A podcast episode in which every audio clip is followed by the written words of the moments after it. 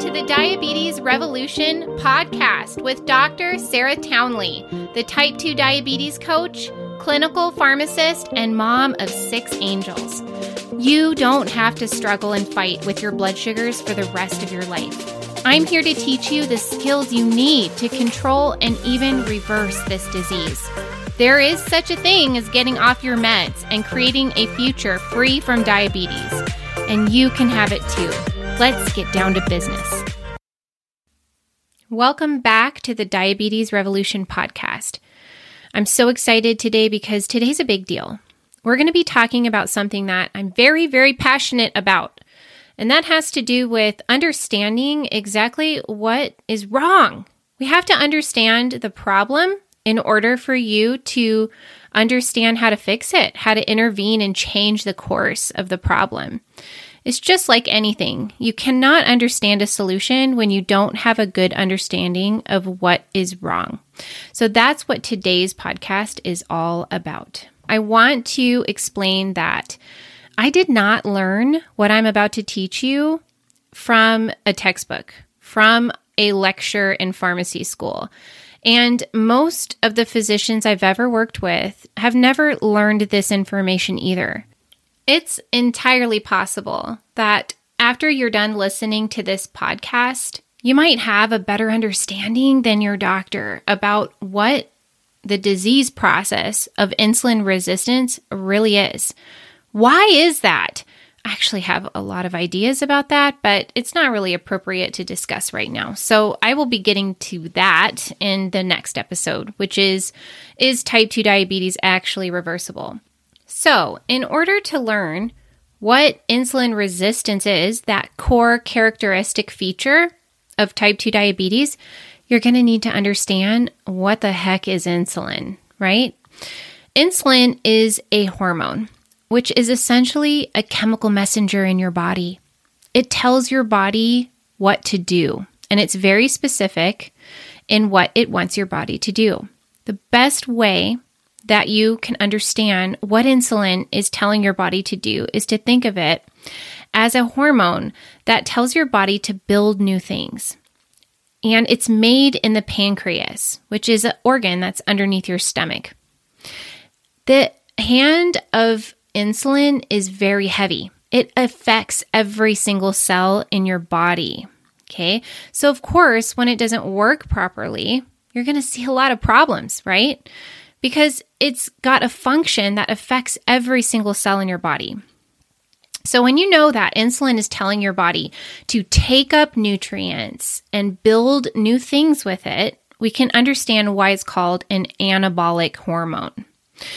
We're going to be using energy, taking up glucose, taking up proteins, and we're going to be growing bigger when insulin is released and active in the body. And we're going to be building new things like new muscle, new proteins, neurons, bone, sex hormones. This hormone is also the hormone that directs your body to store any extra energy for later as body fat. It's actually a genius design. Your body has been designed in an environment that doesn't have predictable food resources right? If you think about all the years we evolved on the earth, it's only been in the last, what, 100 years that we had an abundant amount of food around us that we could get without any expended, real expenditure of energy. Okay. We didn't always have refrigerators, microwaves, drive throughs. Most of the time that we've been evolving on this earth, we had to go get our food. We had to kill our food, run after our food. And this is something I come back to a lot because I really believe that when you understand that this disease, type 2 diabetes, and a lot of chronic diseases are founded or rooted in the fact that our bodies are just not designed for the environment that we currently live in, you can start to see what is wrong in our environment that needs to change. So, back to insulin. So, insulin's a hormone, it's a chemical messenger. It tells your body to take up nutrients and to burn energy for fuel in the form of glucose and to store extra energy first as glycogen, which is a long chain, a long molecule of glucose. um, of smaller molecules of glucose. And then we have a maximum capacity to how much we can store of glucose in the form of glycogen. And so in our body's infinite wisdom, it can store beyond that small supply of glycogen in the form of body fat. And here's a really important or cool tip to know. The first step to making body fat is to make triglycerides. Now, many of you have had your labs drawn and have been told that you have high triglycerides. Well, this is why. It's because insulin is very high in your body and it is causing your body to make body fat. It's a signal to your body. That's why so many people who have insulin resistance also have a lot of extra body fat because that hormone insulin has been very high and that is when we develop insulin resistance and also when we store body fat. And that very first step to making body fat is to make triglycerides. And so, yeah, if your blood sugars are high and your insulin is high, you're making a lot of triglycerides, and your triglycerides are probably going to be elevated. But what you'll find is that as your blood sugar becomes normal, your triglyceride level will fall accordingly. So that's kind of a neat tip for you to know. Okay, so back to insulin resistance. So when insulin is not working right in the body, it is not, the body's not responding properly to that hormone insulin signals. Okay, and this is happening all over the body. The two biggest places that we're going to spend time understanding are how your organs, like your liver and your pancreas, respond in an environment where insulin is always high, and also how the rest of your body, your muscle cells especially, how do they respond in an environment that insulin is always high in? Okay, why is insulin high is probably a good question for us to answer really quick. Insulin is high because insulin is released in response to a certain kind of eating pattern and type of food composition. We are going to have to get into all the details of that in a different podcast episode. But essentially, what I want you to understand is that when we eat carbohydrates and when we eat them all the time or drink them all the time, we are asking our bodies to make insulin in high quantities all the time. And for people who develop insulin resistance, this is a like body environment that has been happening or persistently dominating for many, many years. This is so important for you to understand because so many people in our c- culture we give this diagnosis. We label a person with type 2 diabetes when their blood sugars are high. They become symptomatic, right? They don't feel pro- they don't feel well or maybe it's just an accident. They got an infection and they went into the hospital or they went to the doctor and they found out, "Uh-oh, you know, I've got very high blood sugar levels." Whatever way it is, that you were manifesting or exhibiting the symptoms of high blood sugars and you received your diagnosis, most people have a freak out. Okay. A lot of people had no idea that they were sick until they received this diagnosis. And we subscribe to this belief system that it's not until you have high blood sugars that you have diabetes, that you have a new problem that you didn't have before. And this is such a terrible lie to believe because it takes many years, eight on average, to develop high blood sugars as a consequence of insulin resistance. So, when you get your diagnosis of prediabetes or diabetes, many of us believe, oh, I have this new problem that I didn't have before. But the truth is that this problem has been in motion, has been in development for almost a decade, if not more. And so there's no hurry to hurry up and fix this overnight. It's not something that needs to be corrected quickly because the body has been slowly adjusting to this problem for many, many years. And it's only because you saw the smoke that you knew there was a fire. That's what blood sugars, elevated blood sugars are essentially. They're just the smoke of a fire. So now that you're aware because you've received a diagnosis, now you can actually inform yourself of ways that you can correct it. Okay. But I just don't want you to live in this belief that you have this brand new problem that wasn't there. It was always there, it was there for a very long time. Okay. And it can kind of help you calm the F down, right? And not be in such a hurry. Okay. So when you have high insulin levels in response to eating in a pattern and eating types of foods that our bodies are not designed to consume in this way, we ask our bodies to have high insulin levels all the time. So, insulin's persistently elevated. It's very high, much, much higher than it needs to be or is supposed to be on a diet that we're designed to thrive on. And what happens is a couple of different things. The first thing is that we are storing body fat. Okay. And the second thing is that our cells become resistant to high insulin levels because they simply stop responding. So let's talk about the details of those two things. Now, understand this when you are consuming extra energy, especially in the form of carbohydrates that are highly processed and refined, so these are like big jolts or big uh, doses of carbohydrates into your system that were really our environment should not have an abundance of, right? We didn't evolve with these kinds of highly concentrated, highly processed carbohydrates.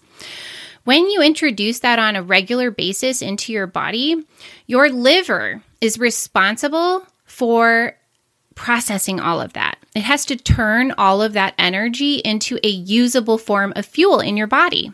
And that fuel is called glucose. It's the thing you're checking when you're checking your blood sugar, blood glucose. But not all carbohydrates and not most of the carbohydrates that we consume are in the form of glucose. So our liver is actually trying to process all of that, turn it into glucose, and store anything extra. It's a freaking massive job. Okay. It's um, it's actually, and a lot of people just completely overwhelmed with the amount of work we're asking it to do right? If you think about how the standard American diet is for most people, they're consuming these kinds of foods all the day long. Okay, so your liver is processing all of these nutrients and it's also responsible for turning extra into glycogen to store and also into fat. And that fat is supposed to be shipped out and stored in places in your body that your body is designed to store fat. Now, this is where it gets interesting people have different genetic instructions for where to store body fat. Think about it. You notice some people can store hundreds of pounds of body fat on their behinds, on their thighs, under their arms, all the different places, and we call that subcutaneous body fat. Okay, it's under the skin. This is a safe place to store body fat relatively. Now, some people can develop type 2 diabetes and not even really look that overweight right? Think of Asian people, especially. They actually have different BMI cutoffs for overweight and obese because their bodies in general are not storing as much subcutaneous body fat as, for example, a Caucasian person. So, when you think about your liver asking your body to store extra energy in the form of body fat, there's going to be what's called a personal fat threshold, Okay. So this is the place where your liver is not able to store subcutaneous body fat because it's just reached max capacity. Your body's like, we don't have any more space for under the skin fat. So, in this scenario, the liver starts to store it wherever it can. And unfortunately, that means within itself, inside the liver. So, pause real quick and think do you have fatty liver? Because the truth is is if you have insulin resistance, you have fatty liver. Like almost 100% of people who have insulin resistance have fatty liver. So if you've been told that, it's all part of the same problem. Okay, so just keep that tucked away in the back of your head. So the liver is storing fat inside of itself. It's also shipping it out and storing it in places it's also not supposed to be stored simply because your body is asking your liver to store it inside of its organs and inside of the muscle tissue. This is called ectopic fat. It's fat storage where it shouldn't be. Okay. And so it's storing fat inside the pancreas as well, in and around the organs. This is a bad place to store fat. And if you are a person who looks pretty slender but has developed insulin resistance, you're just a person that has been storing, their body has been asking you, your body has been asking you to store its subcut or its extra fat, its body fat inside of the organs. And this is where we start to get problems like insulin resistance. Okay. So what's happening is you're storing fat inside of your organs, inside of your muscle. And why is this bad? Because it causes a couple of different things to happen. Your liver, first thing that happens is your liver starts running out of space too to store fat. Now, if insulin's job is to take that sugar in your bloodstream and move it into a cell to burn for fuel or to store as energy for later. When the liver starts storing fat, it's sort of like a big balloon you're blowing up. Okay, if you imagine a balloon being blown up, blown up with more and more air to the point where it's starting to get pretty full, it's hard to continue to blow air into it, right? And so, if insulin from the pancreas is responsible for telling the liver to store, to move that sugar and store it, and the liver is like, I can't handle anymore. I literally don't have any more space.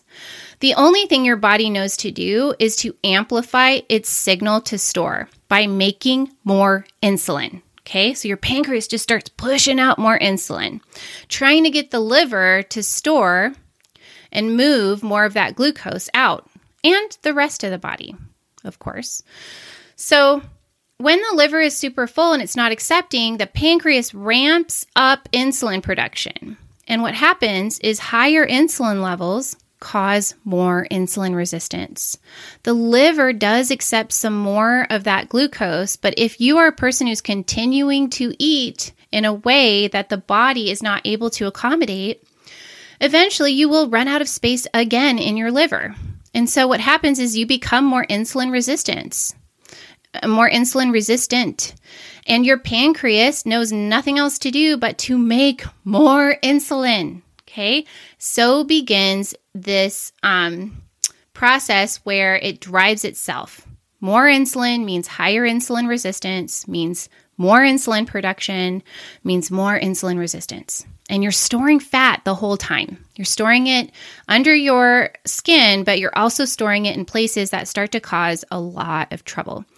One of those places is your pancreas. Your pancreas is not designed to store fat.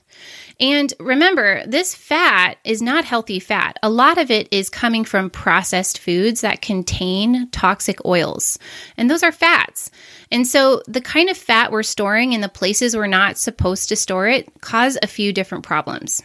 One of them is it causes an inflammation inflammatory process to begin in that location. So, if your immune system is coming to the rescue to clean up all of this fat. By the way, it's spilling.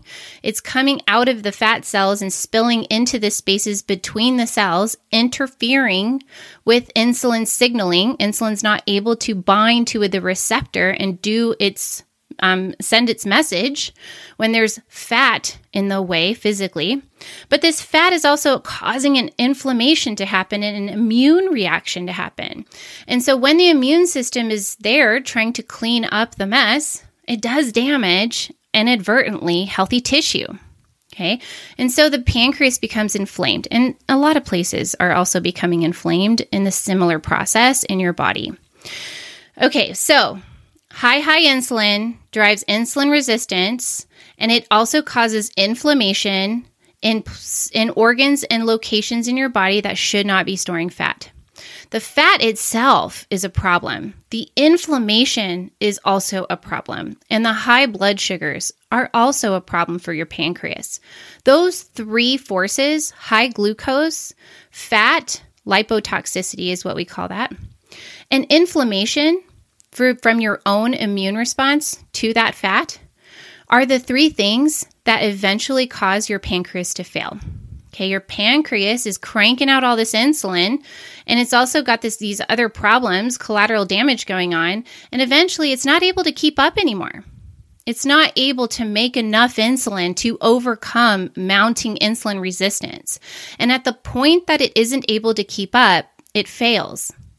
And then your blood sugars f- eventually just, you know, they go high. They are much higher than they should be.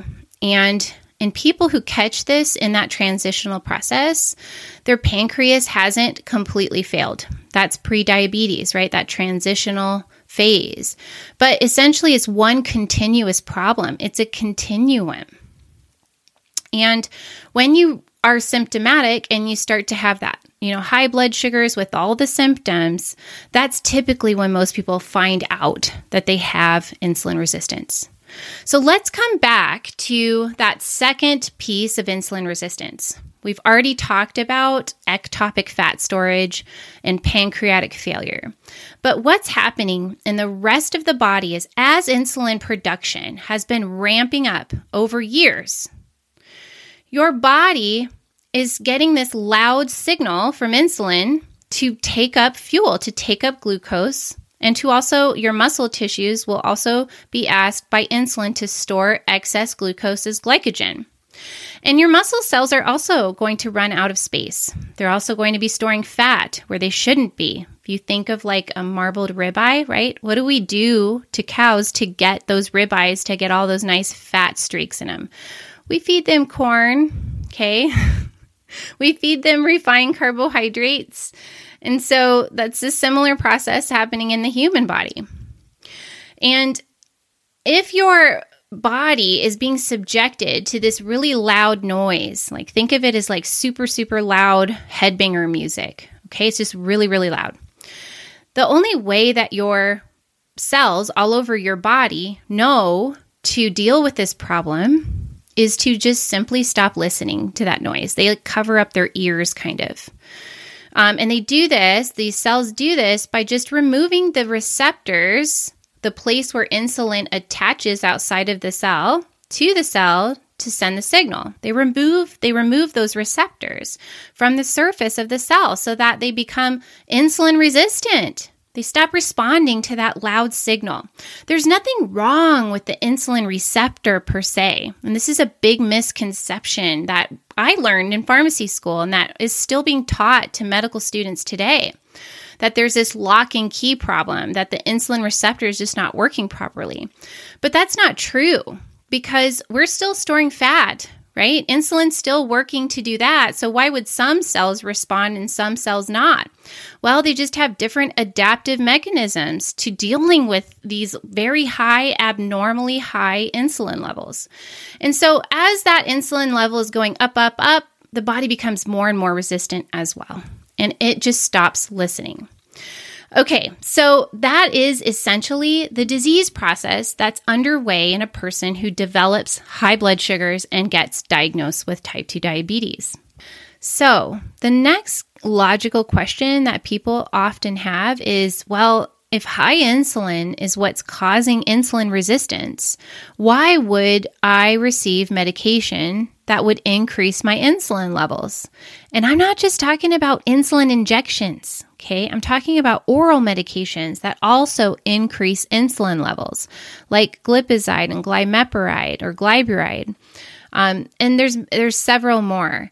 And this is a totally logical and valid question. And for a long time, I have wondered if this is really the reason why we don't define and explain the disease process of insulin resistance clearly, is because in medicine, our main reason or the main strategy that we manage this disease is medications. And if we understand that in the long run, these medications often will make the problem worse, we would begin to question whether or not it's a good idea to give people these medications. So, the next logical question is well, how do I get my insulin levels down? and that is why where I want to lead you to. If you understand that you need to get insulin levels down so you can reverse insulin resistance so that you can access your fat stores, especially those ectopic fat stores, and start to liberate that stored body fat. What you will see when insulin levels fall low enough for these two things to happen is that less medications are needed. Blood sugars normalize. And guess what? It is way more effective to do it this way than to use medications to reduce blood sugars. Because when you address what is causing the disease, the body knows how to heal itself. And on this podcast, I am going to teach you how to get your insulin levels down so that your body has the opportunity to heal. I want you to know your body is incredibly resilient. It doesn't matter if you've had diabetes for one year or for 10 years, your body will have the capacity to heal. What does that look like? It looks different for different people, but essentially, what it looks like is less medications and developing a lifestyle that manages your blood sugar so that they can be normal with fewer or no medications for the rest of your life. This actually equates to a life of not getting sicker, not taking more medications. And it simply comes from allowing and supporting your body and giving it the opportunity that it needs to heal because it does know how to do that. All right. That's it for this podcast. It's getting a little long, so I'm going to stop right here and I will see you on the next podcast. High five for tuning in with me today. You are getting smarter and stronger when you show up for yourself this way. You can get more free tools to help you control type 2 diabetes on my website, sarahtownley.com. And if you're serious about ending your struggle with diabetes, join my membership, The Diabetes Revolution, where you work with me in a community of people just like you. See you on the next episode.